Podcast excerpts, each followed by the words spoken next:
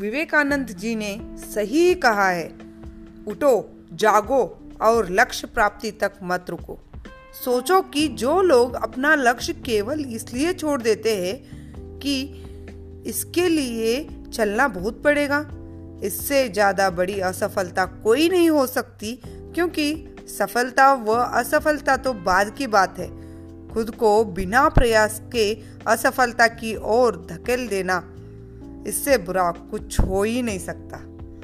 सो so, इसमें आप है तो गाइज़ प्लीज़ समझ लीजिए and जगिए and so good morning have a good day and if you are interested in teaching food please click on the below link thank you so much